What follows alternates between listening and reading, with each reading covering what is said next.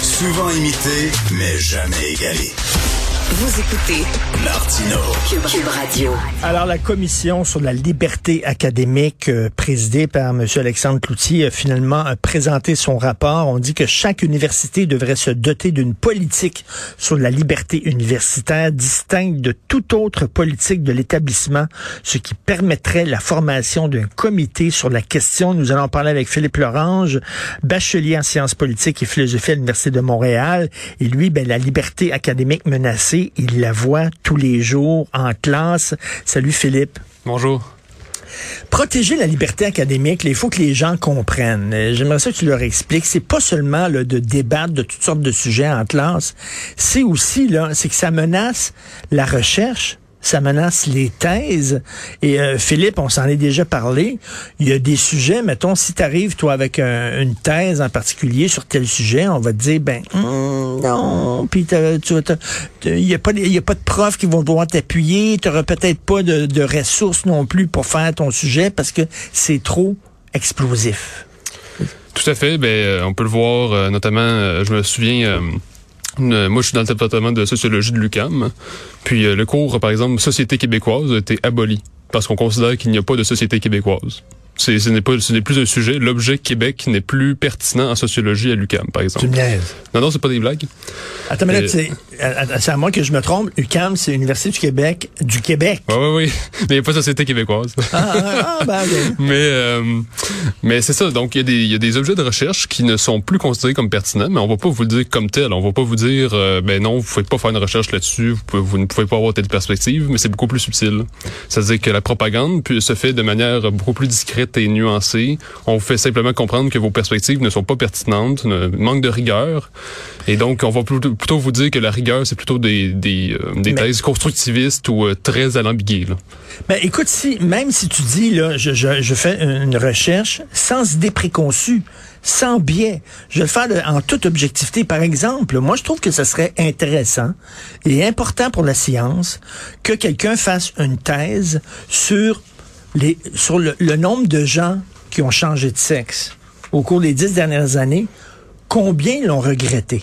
Moi, je serais, je serais intéressé à voir ces données-là, puis je, je, partirais sans aucun biais précis. C'est un vrai sujet, mais, mais, Ça, serait impossible de faire une thèse. Non, parce que là, aujourd'hui, ce qu'il faut, c'est toujours avoir, faut pas toujours partir d'une grille de lecture d'une perspective et une perspective qui serait euh, qui serait simplement d'une totale objectivité comme dans, dans ce cas-là, mais ça serait considéré comme une forme d'invisibilisation des discriminations que vivraient les transgenres et donc ce serait considéré comme une forme d'oppression, de suprématie, etc. Parce qu'il faudrait que si on voulait avoir une perspective sérieuse, scientifique, il faudrait plutôt commencer en disant nous défendons les transgenres et donc nos conclusions doivent être intersectionnelles, euh, progressistes, etc. En même temps, je peux comprendre, tu sais, je me fais l'avocat du diable. Euh, est-ce que toutes les recherches se valent? Par exemple, quelqu'un veut faire une recherche à l'université. Est-ce que les Noirs ont le même quotient intellectuel que les Blancs? Déjà que la question, que quelqu'un pose cette question-là, je trouve ça ben, pourquoi tu veux faire une recherche là-dessus? C'est une question un petit peu incendiaire, c'est certain. Là. pourquoi tu veux faire une recherche là-dessus? T'es déjà... Euh, je, je sais pas, je serais mal à l'aise que quelqu'un fasse une recherche là-dessus. en même temps, tu peux comprendre qu'on dise, ben là, euh, il y a quand même des sujets. Là, euh. je peux comprendre, mais dans les cas qui nous intéressent à l'université, il n'y a pas beaucoup de gens qui font des recherches pour savoir si les Noirs sont inférieurs aux Blancs. Là. Surtout, les recherches qui sont faites, c'est plutôt de savoir, justement, que, que, devient l'antifascisme, le, le, le, féminisme, le mouvement LGBT. Puis ça, c'est recherches-là vont, vont connaître beaucoup de difficultés parce que justement, il y a des professeurs qui vont faire comprendre aux étudiants que ça n'a pas sa place à l'université de nos jours. Puis euh, il va pas avoir de bourse non plus, il va pas avoir de chaire de recherche qui va l'aider.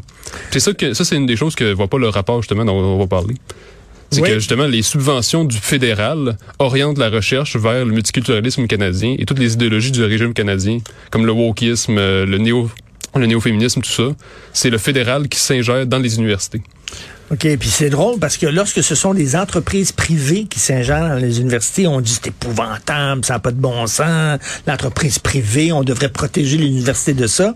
Mais là, quand c'est un gouvernement qui s'ingère, ah ben ça c'est correct. Mais là, c'est le fédéral. Puis bon, les professeurs, ils veulent avoir l'argent, donc ils vont quand même pas se plaindre de la main dans laquelle ils se nourrissent. Là. Mais c'est certain que c'est un immense problème, d'autant plus que dans l'idée de la, de la fédération canadienne, c'est le Québec qui gère l'éducation. Alors que là, c'est Ottawa qui s'ingère dans dans le dans l'éducation supérieure en plus, ce qui a une, une, une, influence importante sur l'économie, sur les emplois de prestige. Et ça, le rapport en question n'en parle pas. Donc, on dit euh, c'est une ingérence idéologique. Là. Absolument. Ben c'est ça. Ben, le, le, Ottawa veut imposer ses idées. Euh, pour que pour éviter que les, les souverainistes ou les nationalistes euh, reproduisent une élite qui pourrait servir leur, leur visée. Donc le but c'est de casser le mouvement nationaliste québécois. Et l'effet pervers de ça, j'imagine, c'est quand tu es un jeune étudiant puis tu veux faire une thèse, il y a un genre d'autocensure. Regarde, tu sais de quel vent souffle, de, de, de, de quel bord souffle le vent. Fait que tu dis ah ben je vais faire une recherche là-dessus. Mon prof va aimer ça. Je vais avoir des ressources, je vais avoir de l'argent, je vais avoir des bourses, ça va être super bon. Et veux, veux pas, ça devient pervers. Là. Oh oui, tout à fait. C'est une pensée très conformiste. Euh, de toute façon, l'université encourage beaucoup les attitudes conformistes. Euh, quand on parle un peu plus en privé avec des gens qui sont des chercheurs, des professeurs, des chargés de cours, il y en a beaucoup qui ne vont pas forcément croire tout ce qu'ils vont dire en public, mais ils savent que s'ils veulent avoir, euh, s'ils veulent monter les échelons ou garder leur, leur emploi, leur poste, ils n'ont pas le choix de faire semblant d'être woke, d'être multiculturaliste, ultra progressiste. tout le monde marche les fesses serrées. Tout à fait. C'est exactement ça. Mais qu'est-ce que tu en penses du, du, du, fameux rapport là, de la commission Euh, moi, je pense que c'est quand même du solide. Euh, c'est quand même assez fort. Là. Moi, je m'attendais pas du tout à ça, là, parce que Alexandre Cloutier, c'est pas quelqu'un qui est reconnu pour être politiquement incorrect. Là. Non, c'était euh, quelqu'un qui était très inclusif, tout à fait. Euh, anti-loi 21, etc. Donc, en ce sens, je suis agréablement surpris. D'autant plus que parmi les recommandations, il y a quand même des, euh, des recommandations très, très fortes. Je pense, par exemple, à, à, ce que le gouvernement du Québec adopte une loi sur la mission des universités, puis en insistant, en insistant sur le fait qu'il faut que la liberté académique soit protégée, la liberté universitaire. On insiste beaucoup là-dessus, que ce soit au centre de la mission de l'université. Et faire en sorte que chaque université ait son comité qui surveille la liberté académique en temps réel, puis qui remette un rapport annuel au gouvernement du Québec. Donc ça, c'est des, des, actions qui seraient tout à fait judicieuses. Après, euh, bon, ce serait certain ce serait, euh, ce serait insuffisant, je pense, parce que ce qui mène justement à la censure, à l'autocensure, au conformisme, c'est toute une culture euh, universitaire qui est complètement pourrie, si on veut. C'est-à-dire qu'il faut complètement désintoxiquer euh, ce que j'appelle le dogme universitaire, qui, Ben oui. qui, euh, qui fait de la propagande jour après jour dans pratiquement toutes les classes de sciences humaines, puis de plus en plus en sens de la nature. Justement, on le voit dans les universités anglophones comme Concordia, où est-ce que maintenant on veut juste des professeurs qui ne sont pas blancs.